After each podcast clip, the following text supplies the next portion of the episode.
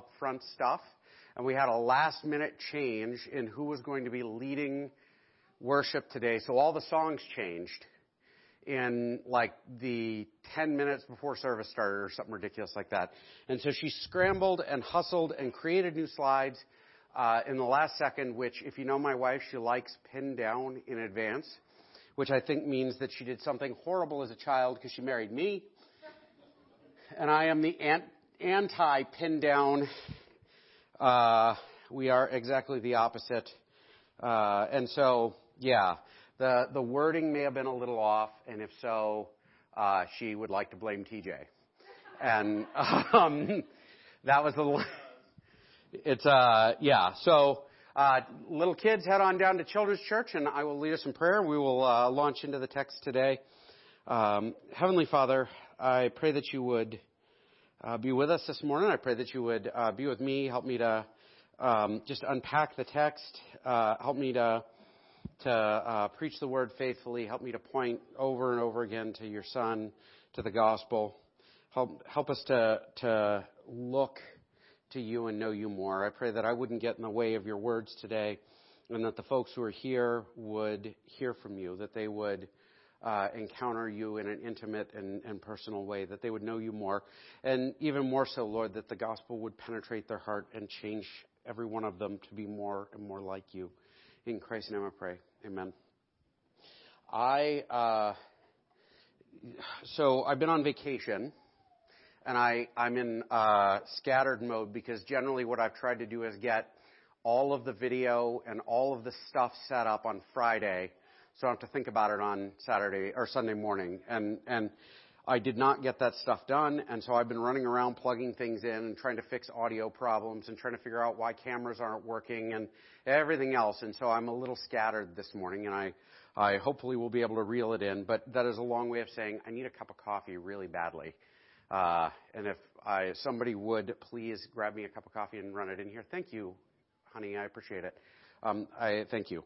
Um, so uh, diving into the text today, before we get there, has anybody uh, seen the movie Soul Survivor or Lone Survivor? Which which one is it? Lone Survivor. It's uh, actually a really interesting movie. The book is phenomenal, and I cannot recommend the book more highly. The movie's okay um, compared to the book, but the movie's pretty good. It is a uh, true life story uh, following a gentleman by the name of Marcus Luttrell, who is a Navy SEAL was leading a SEAL team in Afghanistan, and they were uh, in the mountains, and they were hidden, and they were on assignment, and they were accidentally, like they had a group of, of gentlemen who were herding goats come across them as they were hiding. And they captured these guys and discussed what to do, and they discussed executing them or leaving them tied up. And in the end, they said, well, if we leave them tied up, they might die. If we kill them, they might die, or the, they will be dead, and that would be immoral. Uh, vacation. Um, and so they made this decision to release them and run away because they knew that the moment these guys got back home that Taliban soldiers would come looking for them. And so they released them and they ran. And they were overtaken by Taliban soldiers as they were fleeing through the mountains. And all of the guys on the SEAL team, except for Marcus Luttrell, were killed. Uh, and there were efforts made by the Navy SEALs to rescue them. Uh, a Chinook helicopter was shot down in the process. It was the largest number of special operatives that were ever killed in a single day, like like on America, or well, since special operators came into existence. It is a very exciting story, but the reason I'm sharing it is because there is a crazy thing that happens about a little over halfway through the story. Thank you, dearest. Um, where uh, Marcus Luttrell has broken his back. He literally like crushed several vertebrae and he's dragging himself down the side of a mountain and he encounters a guy who's like a tribal leader and the guy takes him in to his home. And from that point on, the story changes where these guys are hiding and harboring this American soldier and they've got um, they've got Taliban soldiers threatening to kill them and attacking the village, and they defended them. And over and over and over again, this village, um, they protected this complete stranger. and they fed him and they gave him stuff to drink and they gave him medicine as best they could. They took him into the mountains and hid him in a cave eventually and kept going up to take care of him. And then eventually one of the most prominent men in the village was a tribal leader, um, took a letter and was going to deliver it across the mountains, like went out as old man hikes across the mountains by himself to deliver a letter to like an American base, letting them know that they have this soldier they need to come rescue. And I mean, this is not like a one day thing or a two day thing. This took place over a long period of time. Um, the village ultimately they they paid a heavy heavy price for harboring this Navy SEAL. Like people were killed, they suffered hardship. It was a very difficult thing. And I was reading this morning that they have said over and over again that they would do it again because there is this thing called hospitality. Now, when you talk about hospitality, I think, you know, you can sit in the nice chair when you visit my house, right? If you visit my house, I'm going to forget to offer you a drink, but if you come more than once, you can get one yourself, right? Well, that's the way it is. Like, hospitality is offering like a welcome and a handshake. And it's actually something I think this church is really good about. I believe we are. I want us to be great about it. But culturally, in the ancient world, and still today with Oriental cultures, okay, cannot emphasize this enough, still today, hospitality is enormous. And it is so enormous. If you walk into like a shop in the Middle East, they will meet you at the door with a cup of tea. No kidding. Or coffee, which is usually better. They have the best coffee I've ever had. Um, I went into a hotel in Jordan and they had a coffee pot with an open flame where they're roasting coffee beans and I sat down and I drank coffee. Like they gave you their, their little shot glass of coffee and I drank it and I was like, that was so good. I, I've been in a bus all day. I want more coffee. I sat down and I started pouring myself coffee and drinking coffee from the pot. The bellhop got dressed down by the manager when he saw me doing it because it was considered to be extremely poor hospitality. And that bellhop followed me around. The other thing I learned was you're only supposed to take three cups at the most, and everything else is considered very gauche, and I drank about 12. Uh, and they still treated me like I was walking on water. It was incredible.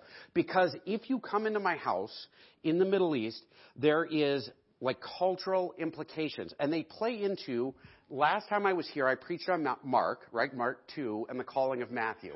And I was reading about this this week and I was like, man, if I don't go back and touch base with this idea, I'm missing something huge. And so we're going to dig back into the calling of Matthew just a little bit this week. It also coincides with the big meal that happens this week. Um, you know, I think there's a football game or something, and everybody eats a lot of junk food with it, or something. I don't know. Anyway, um, but the idea is, in the Middle East, in that part of the world, from ancient, like as far back as you know the seventh, eighth century BC, up until today, this is a set in stone religious obligation. Got it? So much so that, like, when you talk about Sodom and Gomorrah being destroyed, right? Like, they're destroyed because obviously there was some really gross stuff happening, right? That's one of the reasons, but mentioned at the same time is the fact that they were inhospitable. They treated strangers aggressively and dangerously. I think both are true. Like, to mistreat people that were strangers in that culture is, is the most humiliating and awful thing you could do. And so what happens between Jesus and Matthew is enormous. And it's easy to miss because, like, we have people over to eat all, the, well, some of us have people over to eat all the time. I don't. My house is a mess.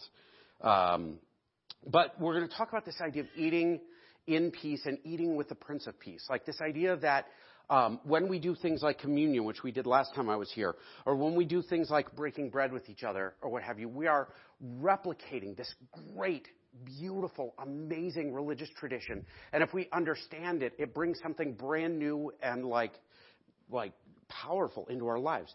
So, uh, a little background. Mark is actually Peter's gospel. It was not written by Peter by hand. Mark wrote it. Peter had been preaching all over, like Rome and the rest of the world, and Mark was sort of this guy who came along and said, I'm going to write all this down. And there are records of Peter approving this book and interacting and all this, but it is basically Peter's preaching notes. Um, it is, last week we talked about Matthew. Matthew was a tax collector, and Jesus walks up and calls him to be his follower. Tax collectors at the time were considered on the same level as murderers. Got it? They, if you were a tax collector and you witnessed a murder, you could not testify about it in court because your job made it so nobody would believe you anyway. You were not allowed to testify in court. It was religiously acceptable to lie to tax collectors if you were a Jew. That's how much they hated you. You are the bottom rung, and actually your family is humiliated by the fact that you're a tax collector. And their social status is lowered. These guys are human garbage at the time, right?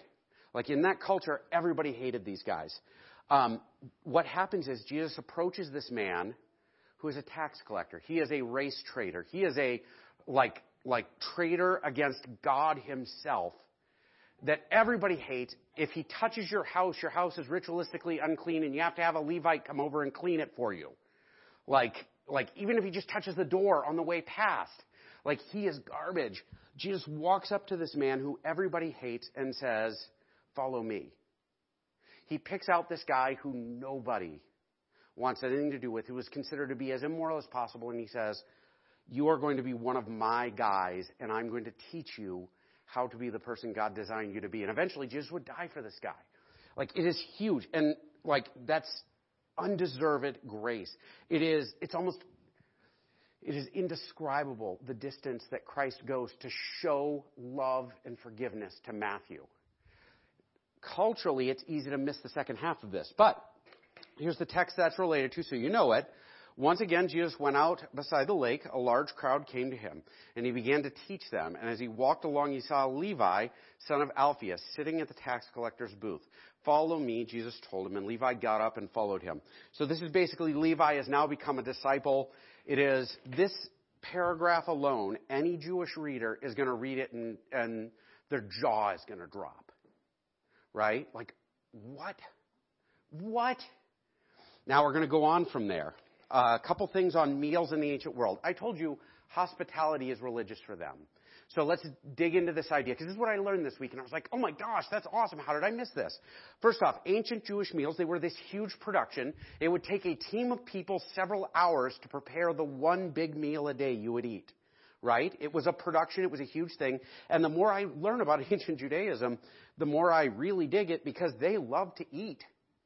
Like, they ate a lot and they made huge productions out of eating. And it was really awesome, right? And like everything was savored. It's not like, like we love to eat, right? I had a period of time when I got up to almost 250 pounds and I, I love to eat. But you know what I ate? Mostly garbage. I ate you know, like like buffet food because you could eat as much as you wanted. It didn't taste good, but it was cheap, and you got as much of it as you wanted, right? Or you know, fast food like McDonald's. I'm gonna trash on McDonald's specifically. It's just not that good. Everything tastes the same, right? But it's cheap and it's sort of satisfying. Um, they would eat the most just elaborate meals and they loved it. And like eating was this big production. It was huge cultural significance. You would have specific types of discussions and arguments and prayers and everything else. It was a big to do um, a big part of sabbath was having a feast together right? Like i always heard about sabbath being awful. Like don't do anything be miserable and bored and don't move. Don't make your bed which is kind of good. But like when they would do sabbath they'd have a giant meal.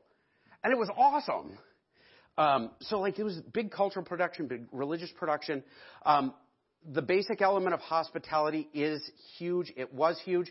If you entered into a house, and this is what happened to Marcus Luttrell, the rule was if you're in my house, I will sacrifice my whole family to protect you. Understand?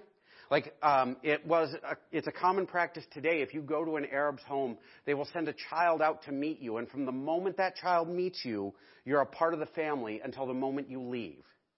Got it? And like they have to fight to protect you, which is what they did with Marcus Luttrell. Um, they were literally protecting him at the risk of their own lives because that was the religious value. That was the same for Jews. You protected people who were under your roof.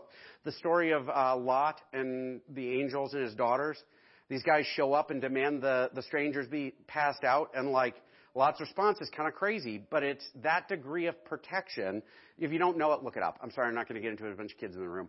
Um, it's like kind of messed up. But like the amount you were supposed to protect guests on your roof was ridiculous. And he was willing to sacrifice his daughters to protect guests because that was what was expected. huge cultural value. Um, meals created boundaries in societies, and they established and reinforced honor hierarchies. So everything in that part of the world is about how much honor you have. Got it? So if everybody honors you, you might be poor, but it's great, right? Um, and so, like, there's all kinds of teachings related to boundaries and honor. When Jesus goes to the house of Matthew and eats, Matthew would never be invited to a meal, ever, because Matthew's not a part of the community. He's not welcome. When Jesus is eating with a Pharisee, and I believe it's a prostitute comes and washes his feet, um, like there's this whole conversation about like what kind of person is this? How would he ever talk to her? How would you know all of this stuff? And Jesus responds by saying, She's offering me better hospitality by washing my feet. You didn't offer me anything to wash my feet, which was a custom at the time. Like, if you were not, like, if you were invited to a meal, you were in. If you were not in, nobody had you to their house. Nobody invited you to anything. You were on the outside. It's like me in high school. Everybody got it? Wow, that was rough. I thought that would be funnier. The other thing is, when you would have people over, you would set them in order of their honor. And that's why Jesus said, if you're invited to someone's house, take a lowly seat. Because if somebody comes along and says, hey, move yourself up, you're a much higher position than to sit in the corner like that, then it's good for you. If somebody comes along and says, hey, move over there, you loser, that's a problem. Got it? So, like, they would seat you according to honor. And if you sat in the wrong place or if somebody tried to usurp, like, it was a big cultural weight. Like, it was a big deal. Um, worse than a junior high lunchroom table. Um, and so eating with people was considered to be sort of a seal of approval, which is what the Pharisees are really ticked off about, about Jesus eating with Matthew, is because he is putting his seal of approval on them. Um, he's saying, these guys are in, and they're with me, right? I approve of how they live. Not a small thing. Not at all, actually, right? Like when you consider that these guys are on the level of murderers, it's not a small thing. Here is the final bit, and this is what I'm really driving at. Finally, meals were used to establish peace and reconciliation. If you set a covenant, which is like a contract, you would eat a meal together afterwards as a way of saying, we are in community. That's why wedding feasts were a huge deal. If you got married in the ancient world, the wedding feast lasted a week. A week everybody would stay at your house and party for a week because they were celebrating the fact that your families are now joined and you're one. You've created a contract, a covenant between you. It, it was enormous um, how they would do this. It was actually on feast days, it was considered Ill, like it was illegal, religiously illegal, for Jews to mourn on feast day. So, like if your spouse died and it was on a feast day, you couldn't start mourning until the next day. Or if it was the next day, you had to stop mourning until you were done because they were a huge deal. Now, we're going to dig into this. So here are some of these ideas presented in the Old Testament. I'm getting there. Don't worry. There's a point. Okay? Um, Psalm 23. We all know this one, right? You prepare a table before me in the presence of my enemy. You anoint my head with oil and my cup overflows. What David is saying, right? Like this is, lo, though I walk through the valley of the shadow of death, I will fear no evil. Your rod and your staff, they comfort me. He's talking about all these things and he says, listen, even if I'm surrounded by bloodthirsty killers who want my head, I'll sit at your table and you will protect me. Because if you can eat a meal with God, God is saying, I'm on your team and you have my protection. You have my approval. You are part of my group. Um, then Laban. So this is Laban and Jacob. Jacob Jacob means bent, right? Like, which basically means liar. Jacob stole his brother's birthright. He stole it. And then he ran away because his brother wanted to kill him. And he went and he worked for Laban because he fell in love with Laban's daughter. And he works for seven years and Laban tricks him into marrying the ugly daughter. That's the story. I didn't just say that. I'm not horrible. That's what the story says. And he agrees to work for seven more years in exchange for marrying the good daughter. And so he works with this guy for 14 years and in the process manages to take possession of all of his father-in-law's stuff. He makes payment deals that work out for himself and he walks away rich. And all of the brother-in-laws are like, dude, that Jacob guy is ripping us off. We're going to be homeless by the time he's done. And Jacob hears about it. He packs everything up and he runs away because he knows Laban and the brothers are going to kill him. Laban says, oh, no, you didn't. And he goes chasing after him. And Jacob makes his best effort to get away because he's going to die, and Laban overtakes him. And they have a sit down and a discussion. And then Laban answered and said to Jacob, the, da- the daughters are my daughters, the children are my children, the flocks are my flocks, and all that you see is mine. But what can I do this day for these my daughters and for their children whom they have borne? Come now, let us make a covenant, you and I. Let us, let it be witness between you and me. And so they argue and they fight and they debate, and eventually what Laban says is, all right, fine. These are my daughters, but they're your wives. Those are my grandkids, but they're your kids. And so we're going to make a contract. And they do this big grand religious ceremony, and they finished it. The God of Abraham and the son and the God of Nahor, the God of their father, judge between us. So Jacob swore by the by the fear of his father Isaac and Jacob offered a sacrifice in the hill country and called all his kinsmen to eat bread. And they ate bread and spent the night in the hill country. Early in the morning, Laban rose and kissed his grandchildren and his daughters and blessed them, and then Laban departed for home. So what happens is they argue and they fight and they disagree, and eventually Laban says, Fine, but you can't just walk away. We're part of each other. And so they have a contract and they have a meal because the meal is sealing the contract. When you get a new cell phone, what do you have to do? You have to suffer through paperwork and that weird person in the cell phone store signing you up and doing all that weird extra work, right? Like, and it's annoying and it's awful and you hate it. But when they're done, you get a cell phone. In this world, you would do all of that stuff and then you would sit down and you would eat a feast together, which would be way better if cell phone stores had snacks um, another example we find in Exodus 24. Um, there are two places where the Ten Commandments are stated in the Bible. Exodus 20 and Deuteronomy 5. Exodus 20 and on is basically the story of God's contract with the Jewish people. Everybody got that? And so, right before Moses goes and gets the replacement tablets for the ones that he smashed because he got mad, then Moses and Aaron, Moses and Aaron Nadab and Abihu, and my Hebrew is awful, and 70 of the elders of Israel went up and they saw God of Israel, and there was under his foot, under his feet, as it were, a pavement of sapphire and stones, like the very heavens for clearness and he did not lay his hand on the chief of men of the people of Israel. They beheld God and they ate and they drank. And that's kind of weird, but what happens is they go up the mountain and they encounter God. Well, I thought nobody could see God and live. This is not God the Father. This is Jesus. This is the pre-incarnate Son. It is an example of Jesus showing up and being a mediator between God and men, right? And so they have this meal with Christ. And then the next thing they do is they receive the covenant the contract. Because the meal is God's way of saying, we're together, we're at peace, we're family, you're on my team, I'm on your team, I will protect you, we're one. That's cool, isn't it? Now, we go to Mark. Oh my gosh, it took him like 50 minutes to get to the verse, or 30.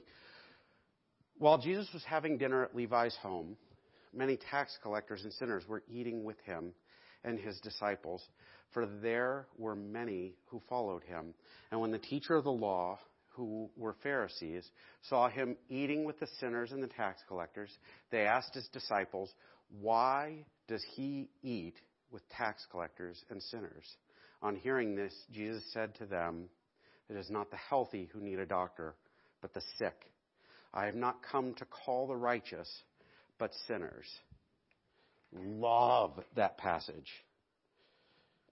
First off, this is a scandal. Everybody with me? This is, Pastor got caught sitting with the local uh, women of ill repute for a meal. I'm trying. You know, lots of kids in the room. Uh, this is, um, oh my gosh, can you believe they had the local drug addicts over to their house for food? right? Can you believe that that guy showed up to church? I'm pretty sure lightning should have struck him. Um, Jesus' calling of Matthew was scandalous on its own because it showed him grace. It showed him God's favor and his love that he could not earn and did not deserve, period. But the scandal of this act is multiplied and put on public display when he eats a meal at Matthew's house. Because he's gone beyond, you can follow me and learn to, I'm on your team, I have your protection, or you have my protection, I place you under my care, I have made peace with you. We are in contract together. The statement made by just eating this meal with him in the Jewish culture is so huge, it's ridiculous. It's so huge that everybody in town would have been talking about it. Um, and these small, I know nobody here knows what it's like in a small town, but this is a town of like a thousand people, right? And so everybody knows about it before they've served the first, like, like part of the meal right? It would have been a huge production to have the meal because you would have invited all the neighbors, such as they were, because nobody's coming to Matthew's house. Um, he's awful. Um, but everybody knows, and Jesus does this very, very, very publicly. And what he's doing is he's establishing peace between these men who everybody says is garbage and God himself.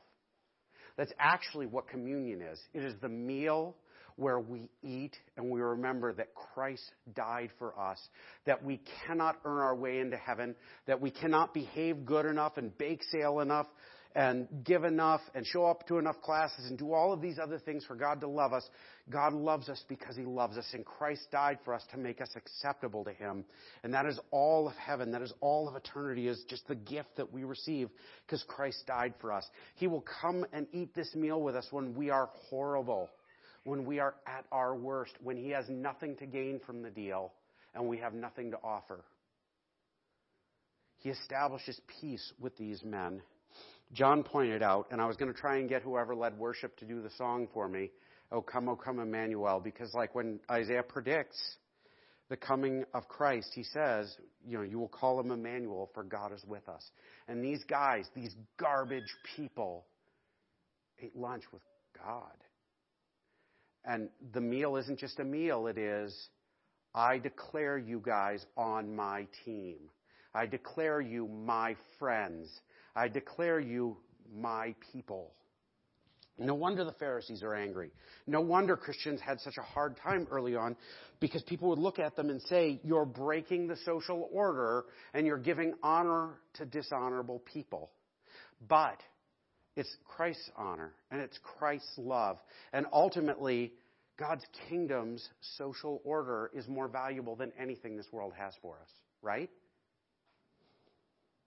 And finally, he was living out the words of Isaiah. Watch this. Oh my gosh, I love this. On this mountain, the Lord of hosts will make for all peoples a feast of rich foods, a feast of well aged wine, a feast of food full of marrow, of aged wine well refined. By the way, full of marrow, this is gross. They would roast animal bones like with the food, right? Like you cook a turkey, and they would break open the bones and eat the marrow, and it was considered to be the best part. I, I saw at least one person nodding. I'm sorry, you're wrong. It's gross. But like ancient Jews, this is the best part of the meal. And it's part of the reason, by the way, you weren't allowed to break the bones of certain sacrifices because Christ's bones would never be broken. And like, like certain sacrifices are represented here, after certain sacrifices, the peace offerings is what they were called, you would eat the sacrifice. It was the only time you were allowed to eat the sacrifice because you were making peace between you and God. And it seems like about two weeks ago we talked about this, right? Three weeks ago? Yom Kippur was it two? I don't know. Yom Kippur is like where we make peace, or where the Jewish people make peace between themselves and God. Christ is that lamb that is offered with no broken bones, with no broken anything that makes peace between us and God. And here we have Christ having this meal, making peace with the best of foods, right? And he will swallow up on this mountain the covering that is cast over all people the veil that is spread over all nations. By the way, that veil is sin and death. And Christ swallows it all up. And so these guys who've invited him over for dinner, Christ is there not only to declare peace, but because he is going to consume the garbage that is drowning them. He's going to take it on himself and suffer in their place. Holy wow. He will swallow up death forever. And the Lord God will wipe away tears from all faces, and reproach of his people he will take away from all the earth, for the Lord has spoken. Again, this is all about Jesus, right? He swallows death. He goes into the grave. He's resurrected. He wipes away our tears and gives us hope, gives us peace with God. He eats meals with us. It is amazing. It will be said on that day, Behold, this is our God. We have waited for him that he might save us. This is the Lord. We have waited for him. Let us be glad and rejoice in his salvation. That's what's going on with Matthew. Isn't that incredible? And like, I'm not a Jew. I'm not. Sorry. I'm definitely not a first century Jew. I don't speak Hebrew. I don't know Jewish culture. I don't know anything. I don't know these things. But Mark included this stuff on purpose because every reader would have said, oh my gosh, look what's happening here. That's huge. Another spot, or actually, this is the end of this line here. Those whom I love. Oh, sorry. This is Revelation. I forgot to change the text. Now, based on this reality that has changed, this God is inviting the lost and the broken and the sick to Himself to heal their souls, to heal their everything. He is bringing them into Himself and making them family and declaring peace and offering His protection and offering His grace and doing all this other stuff like, in light of that, what Jewish Christians started to do and what Gentile Christians started to do is they would eat meals with everyone. And it was this crazy cultural thing. Paul writes about it a lot. He's like, look, I know there's fighting about this. Peter wouldn't eat with the Gentiles, so I had to reprimand him. And he started doing it. Why? Because the Gentiles are acceptable to God now. Non-Jewish people are acceptable to God. We eat with sinners now because we can show sinners Christ through our love. Um, they would be invited to eat with non-Jewish people, and Jewish people are strict about what they eat. And Paul said, look, go there and eat whatever's put in front of you. If you find out you can't eat it because of, like it violates food codes, just don't eat it. But otherwise, don't worry about it. Like if they tell you, oh my gosh, this is sacrificed to Molech, don't eat it. Right? But Molech's nothing and it's just food, don't worry about it otherwise. Like, Paul makes this big deal out of eat food with people who are unacceptable. Isn't that crazy? People look at the church, they look at Christians, and often they look at us, number one, as being holier than thou and judgy. But if you dig into what the scriptures are really about, how Christ broke the culture around him, how he changed the order of things, the worst, the worst are given the opportunity to be saved. This is where, this is Revelation actually. It's uh, Revelation 3. Those whom I love, I rebuke and discipline. So be earnest and repent. Here I am. I stand at the door and knock. Most of us have heard this, right? You've seen that painting of Jesus, like with the little candle and knocking on the door. Church of God Anderson, which is our organization, owns that painting. We own the rights to it. So I can say this without paying a royalty. Uh, um, I stand at the door and knock. If anyone hears my voice and opens the door, I will come in and eat with that person and they with me. For us, it's like, oh, well, I could have them over for a meal. What he's saying is, open the door to me and you're on my team. Open the door and we're at peace.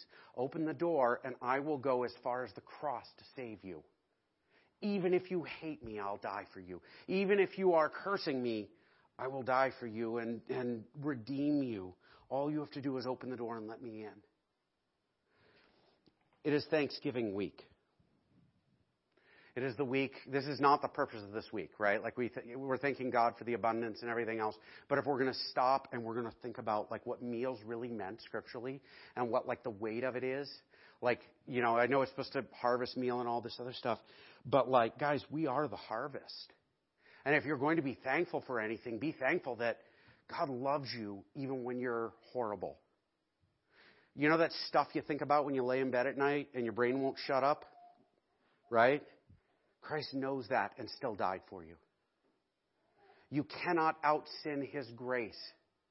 You cannot be Matthew times a hundred and still be so God, bad God won't love you.